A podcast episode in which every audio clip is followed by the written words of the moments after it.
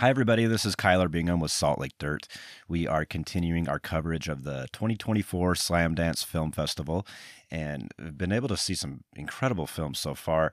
Uh, one documentary film um, that I, I, was excited to to have the opportunity to, to, to screen. Uh, it's called Roll Bus Roll, a Jeffrey Jeffrey Lewis documentary, and I had never heard of Jeffrey Lewis before. Uh, so this was a real treat for me. I ended up becoming a fan. So I'm excited to really dig into his work. So we have the director of the film here today. Um, Ilya Popenko is with us. Um, thank you so much for being here today. Uh, thank you for having me. Absolutely. So um, I guess let's just jump in. Tell us a, a, bit about the film and, and why you decided to make a documentary about Jeffrey Lewis.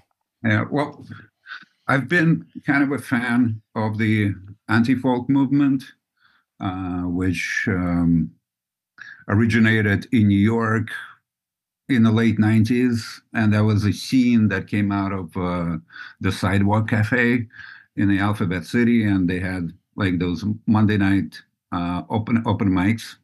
And a lot of um, really great acts came out of there, uh, like the Moldy Peaches. Uh, um, and Jeffrey uh, Lewis is one of the like the most prominent figures that came out of there. Uh, and even though I've, i had never been to uh, the open mics, I uh, kind of enjoyed that style of music. I mean, it's not exactly a style of music, it's more of like a group of artists that came out from this one venue.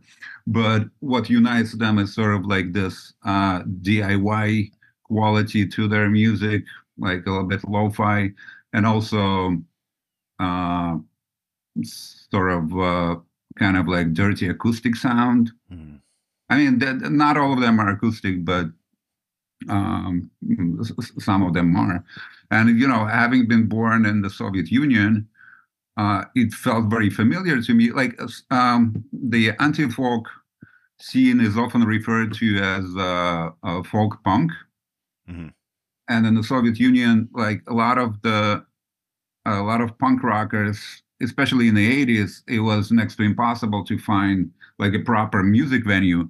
So uh, a lot of them uh, had to perform acoustic show in private residences, and they heavily relied on lyrics rather than like the uh, the groove of rock music.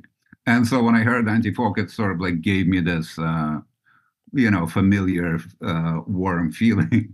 Yeah. And yeah but particularly Jeffrey Lewis, I um, like I went to his live show and then I started listening to his interviews and I found a lot of things that I can relate to uh, because Jeffrey Lewis is very in his art and in his music and in his interviews he's very uh, he's very open about things he's very vulnerable and he talks about things that uh, may be embarrassing to most people.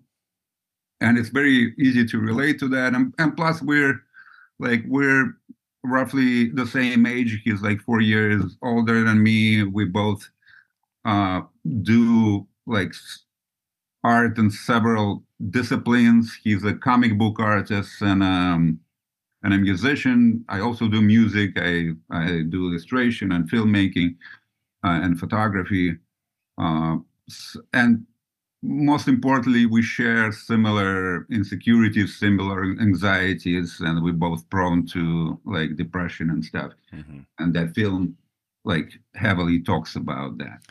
Yeah, I mean, it really resonated with me as well, and I I, I think what I find so beautiful uh, about about the film is, like you said, he he is so open, and I, I finally when when someone is more specific about you know uh, their their struggles or just their their their their love of art or or whatever the more specific they are the more relatable it often is to people who who um, are able to be let into that world. And i think that's that i mean it, it just shows what such a great appeal he he has. I mean i was just so struck too with like uh the the teenagers like he he really speaks to young people um and th- there's like a there's a there's a good following of teenagers who just like love his music. I think that is just incredible, and I think um, just his openness uh, to that is just so cool.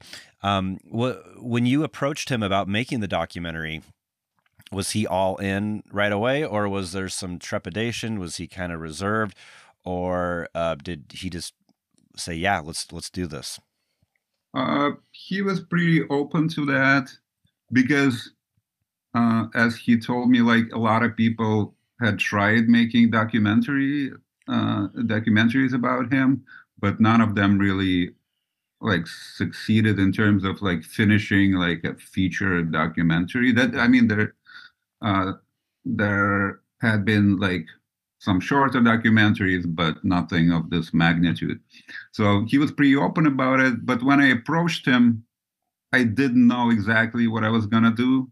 Like I didn't have a plan, uh, but I wanted to do something.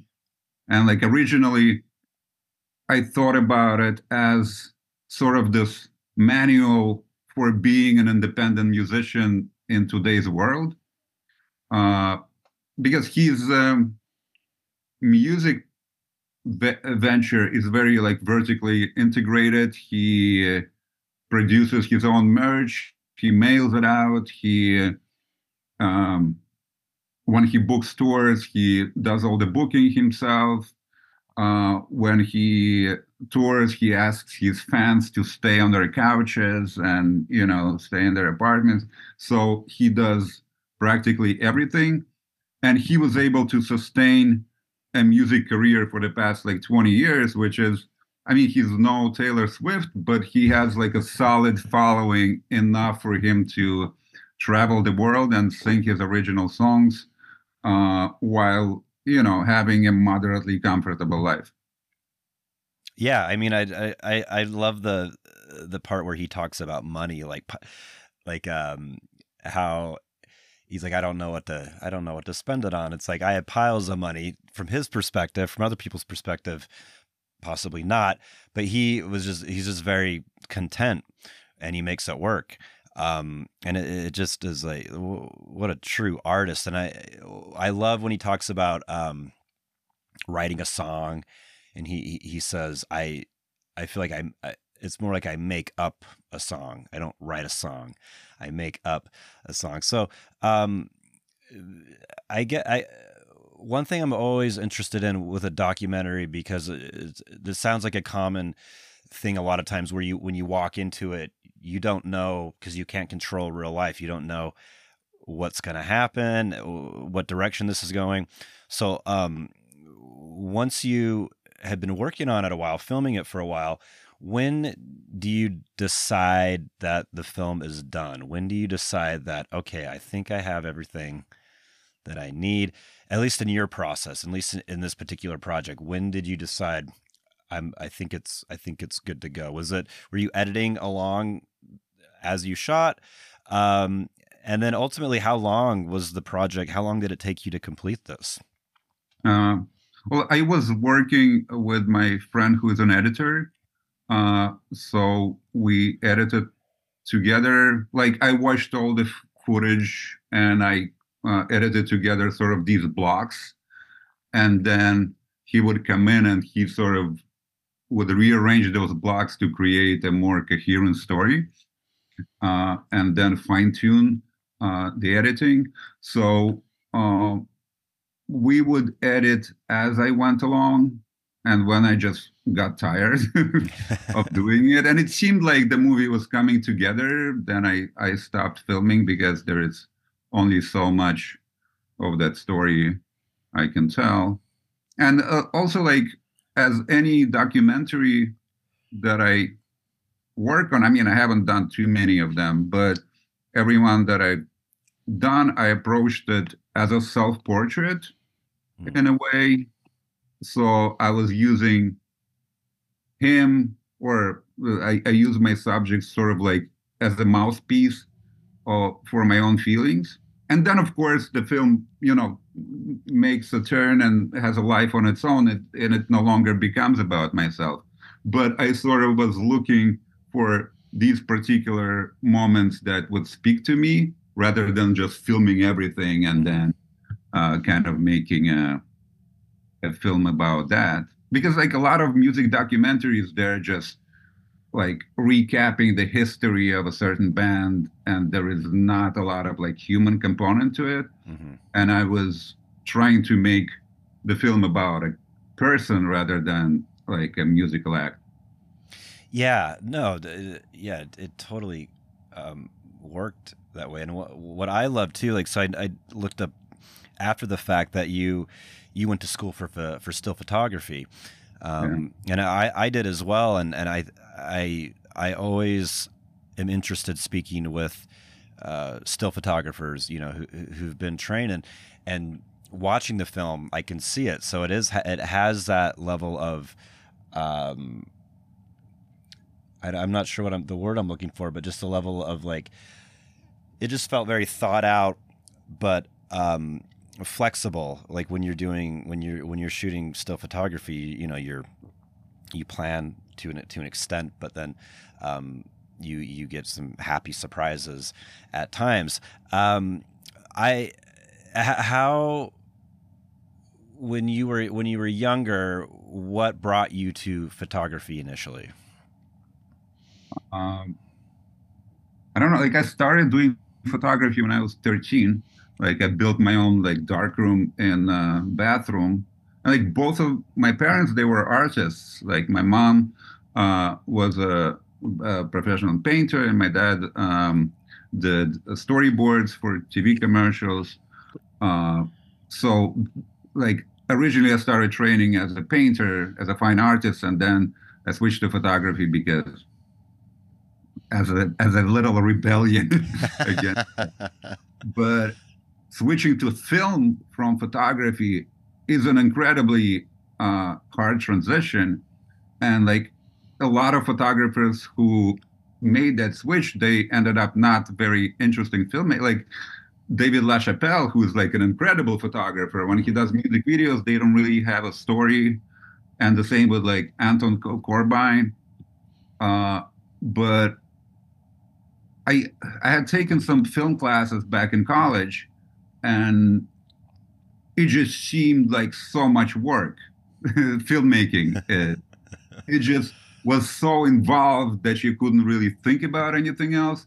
And photography was much more forgi- forgiving media because you sort of you do your thing and then it's out of your head. And then at some point, like that extra bandwidth in my head became a nuisance, and mm. and I wanted to sort of ocu- occupy my brain a little more so I don't have to think about like myself or uh, you yeah. know my own issues.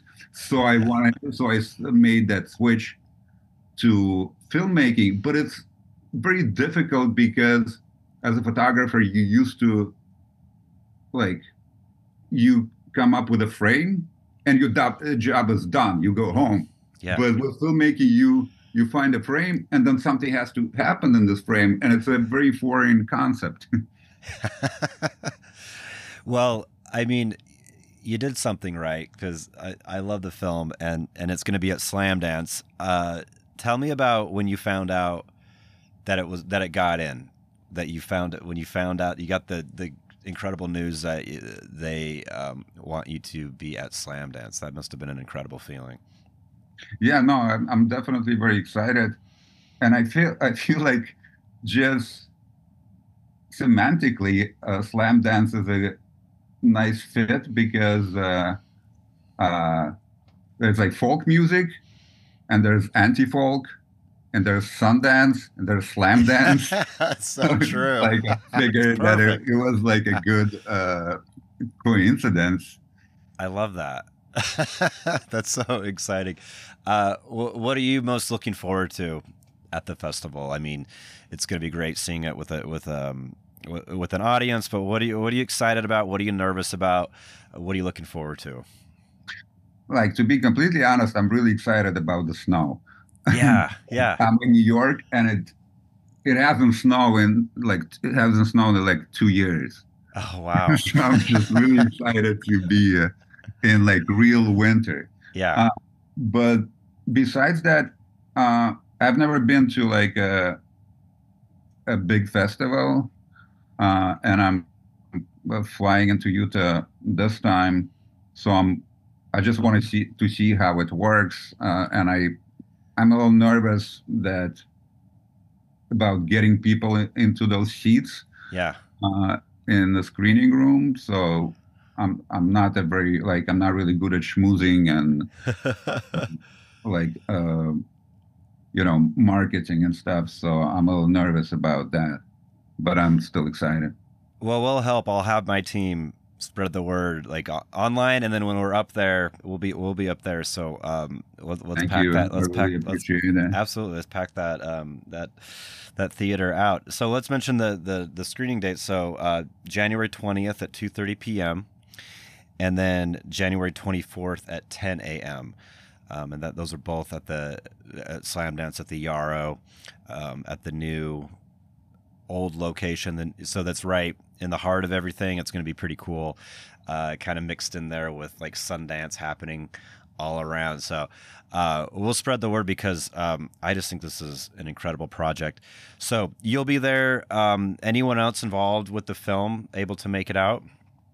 Yeah, the well, uh, the team is pretty small. Like it was, it was just me and uh, the editor that I worked with. So he's gonna be there, and uh, my girlfriend who helped me out uh, as a second camera on like a bunch of interviews. She's gonna be there as well. Wonderful. Uh, well, yeah, everybody, I really encourage you to check this one out. This is this is one um, that so far is on the top of my list. Uh, Oh, roll you. bus, yeah, absolutely. Roll bus roll. Thank you for making it. I think it's just wonderful.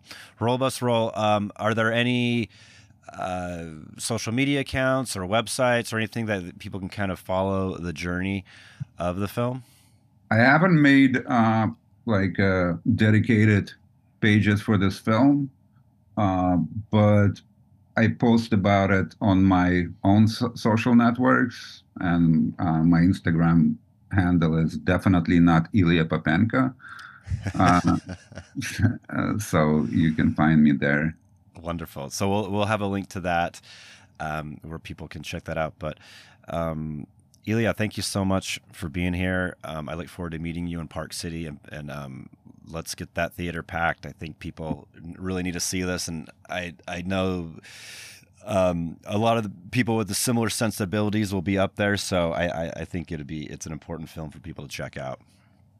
Thank you. I really, um, I'm really glad that you enjoyed it, and I really appreciate, uh, you know, you having me here. Wonderful, thank you so much. All right, thanks.